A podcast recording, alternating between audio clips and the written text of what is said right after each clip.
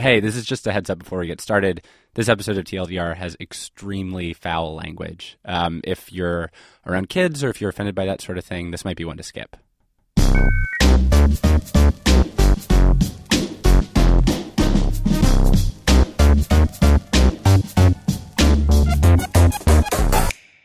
PJ, it seems like it's been sort of a season of internet untruths. Yeah, even like knowing that there are a lot of hoaxes in the world and that there are always hoaxes, that we've covered a lot of hoaxes since we started the show two months ago. The past few weeks have been crazy. There was the veteran who said that she'd gotten a homophobic slur in lieu of a tip at the restaurant where she worked. She was lying.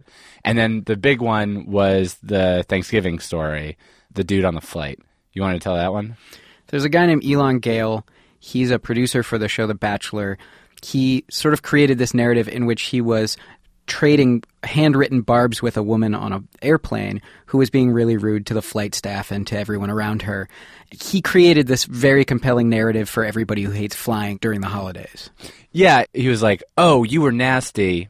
Fake person who I've made up, and now I'm going to be much nastier to you, and I'm going to live tweet all your nastiness. And so people circulated the story as if he were some kind of hero, despite, like, in his account of it, having told a stranger that she should eat his dick, which is incredibly rude.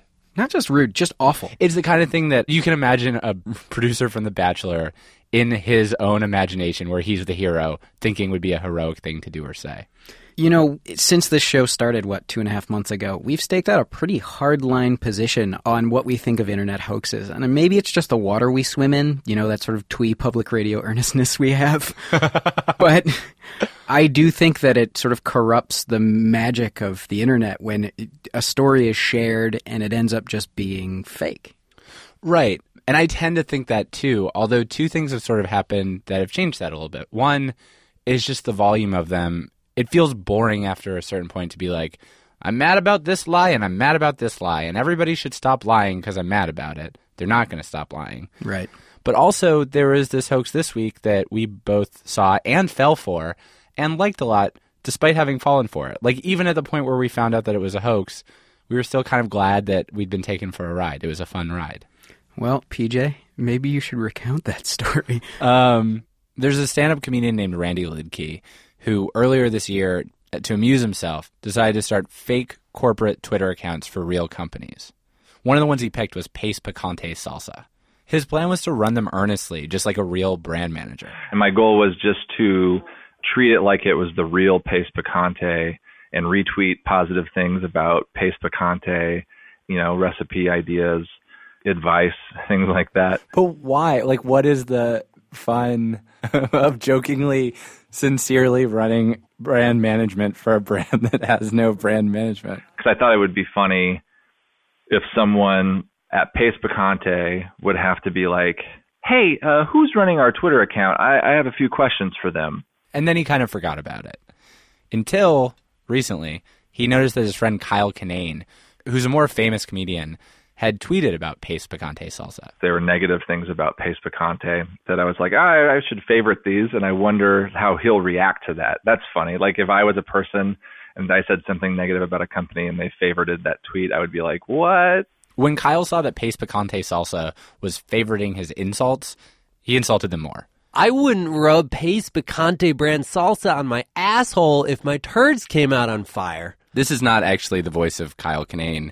He wouldn't talk to us for the story, so we had a friend play him instead. Pace Picante brand salsa openly admits its ad campaign is vaguely homophobic, and yet its salsa tastes like old cowboy dicks. Randy was simulating a social media bot that had gone haywire, unable to distinguish insult from compliment, favoriting everything. At Pace Picante brand salsa, we thank the truest Lord, our Majesty Lucifer, for bringing us riches and physical delights beyond expectation. Kyle has a ton of Twitter followers, like around 100,000. And so when he started tweeting out these interactions with a salsa company, a crowd gathered. And with everybody watching, Randy decided that it was finally time for Pace Picante Salsa to notice what was going on and address it. So then I tweeted something, you know, we're experiencing a glitch of some sort and we apologize. And then I uh, noticed that Kyle had followed me or Pace. So I direct messaged him. Hello. I would really appreciate it if you would delete the Pace Foods related tweets. I created a character named Eric. Thanks for your cooperation in advance, Eric. Randy expected that Kyle would probably take the bait, which he did. What was emerging was a tiny drama about a salsa company scrambling very inexpertly to manage a PR fiasco, and a comedian playing their mistakes for a crowd. Maybe a few cases of Pace Picante brand salsa could add a little flavor to this discussion. See what I did there?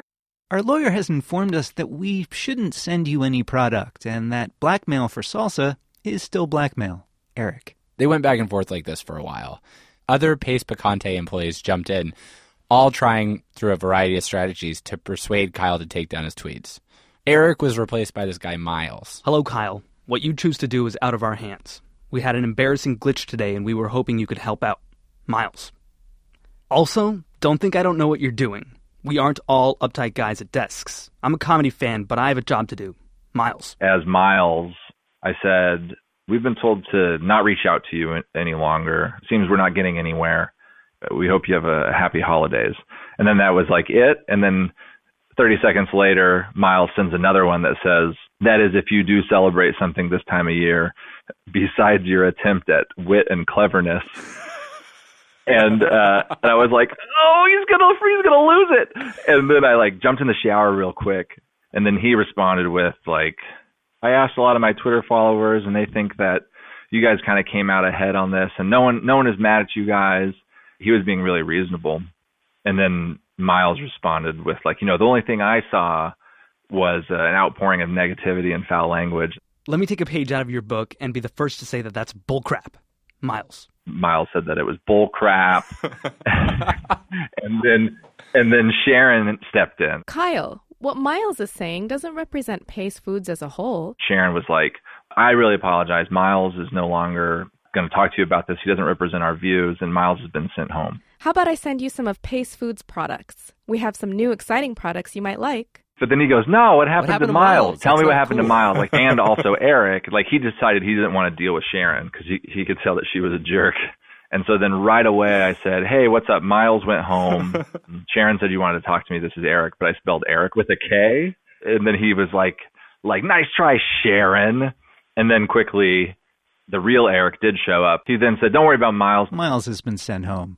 We have a meeting about it tomorrow. in all caps, Miles is in the same direct message and says, They sent me home because they were going to fire me, but they can't fire me because I quit. and then on the same direct message in regular typing, Eric says, Miles, you're not fired. We're going to talk about this tomorrow. Until then, I'm changing the password. And then Miles said, Fuck fuck, you. and, and then Eric says, he's just joking around. Don't worry about Miles. We're going to talk about it tomorrow. Also, all of us are about to go home anyway, so we'll just talk to you tomorrow about the whole thing. At this point, Kyle actually got scared that he'd lost somebody their job. He kept being like, Show me a picture of Miles. prove that Miles isn't fired. Kyle did what any person who wants to try to take a stand online does. He started a hashtag. That way, if Eric and Sharon wanted to fire him, that they'd be forced to see that thousands of people had tweeted, bring back Miles. Hashtag Bring Back Miles sort of did take off. People rallied around this poor guy who'd been disappeared by a salsa company. And then I was like, this is too crazy. I can't do this. But I did it. I created a, another Twitter account for, for Miles. I tweeted to Kyle, like, hey, I just saw the hashtag. That's really nice. I'm sorry I was, I was rude to you. And Kyle tweeted back, like, you know, show me a picture of your pay stub and then we can continue to talk. Like, not believing that it was the real Miles.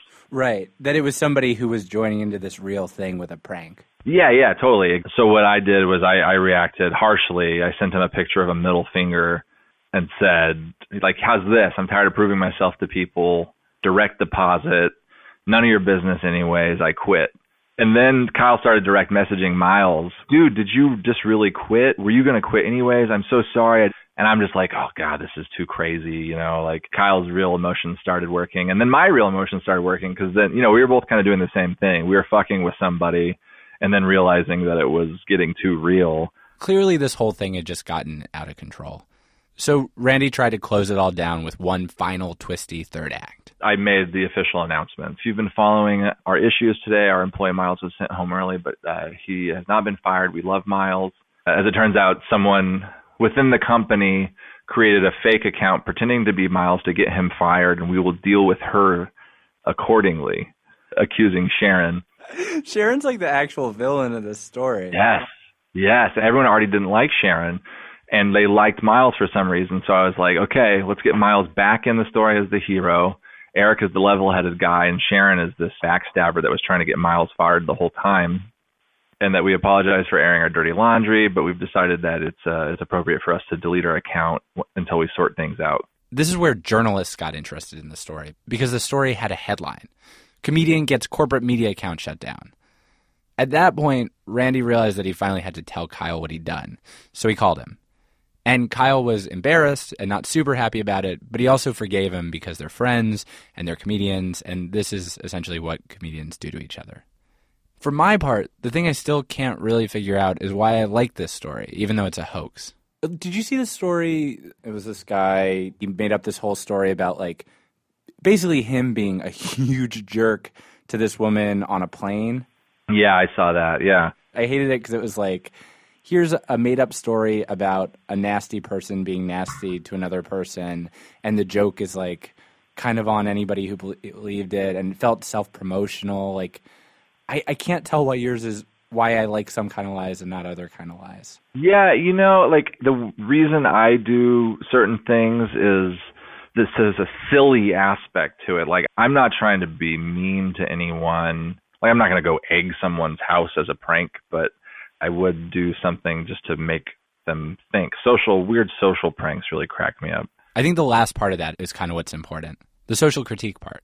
Last Saturday when Paul Walker died, pretty much immediately there was a Twitter account for an auto insurance company replying to people who tweeted about the death on Twitter saying, Yeah, Paul Walker died in a car accident, but did he have car insurance? Go to our website to get a quote. Less vulgar versions of that thing happen online constantly. Brands intrude on actual conversations people are having and try to shill whatever junk they're shilling. It was nice for once to see something start out as an advertisement and then become something really interesting and human instead of the other way around. People just went crazy. Like people, those last tweets, man, people were really like, I, I pictured people gathering around like an old uh, radio listening to this story because that's what it was it was just nothing that existed on paper just just like this weird story where people cared about the characters so much but it was all fake you know it was fun to watch as the messy humanness of Miles and Sharon and Eric and Kyle drove the Pace Picante robot completely off message. It was a good story that wasn't selling anybody anything, and it was well crafted enough to continue to be compelling even after its fake truthness fell away. It was a good lie.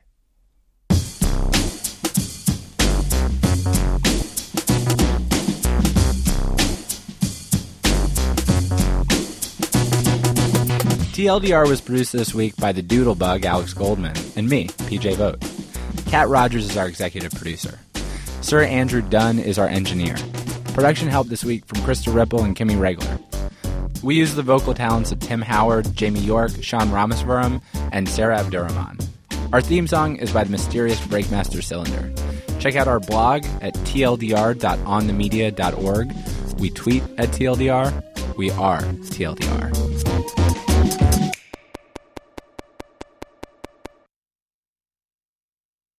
At Radiolab, we love nothing more than nerding out about science, neuroscience, chemistry. But but we do also like to get into other kinds of stories. Stories about policing or politics, country music, hockey, sex of bugs.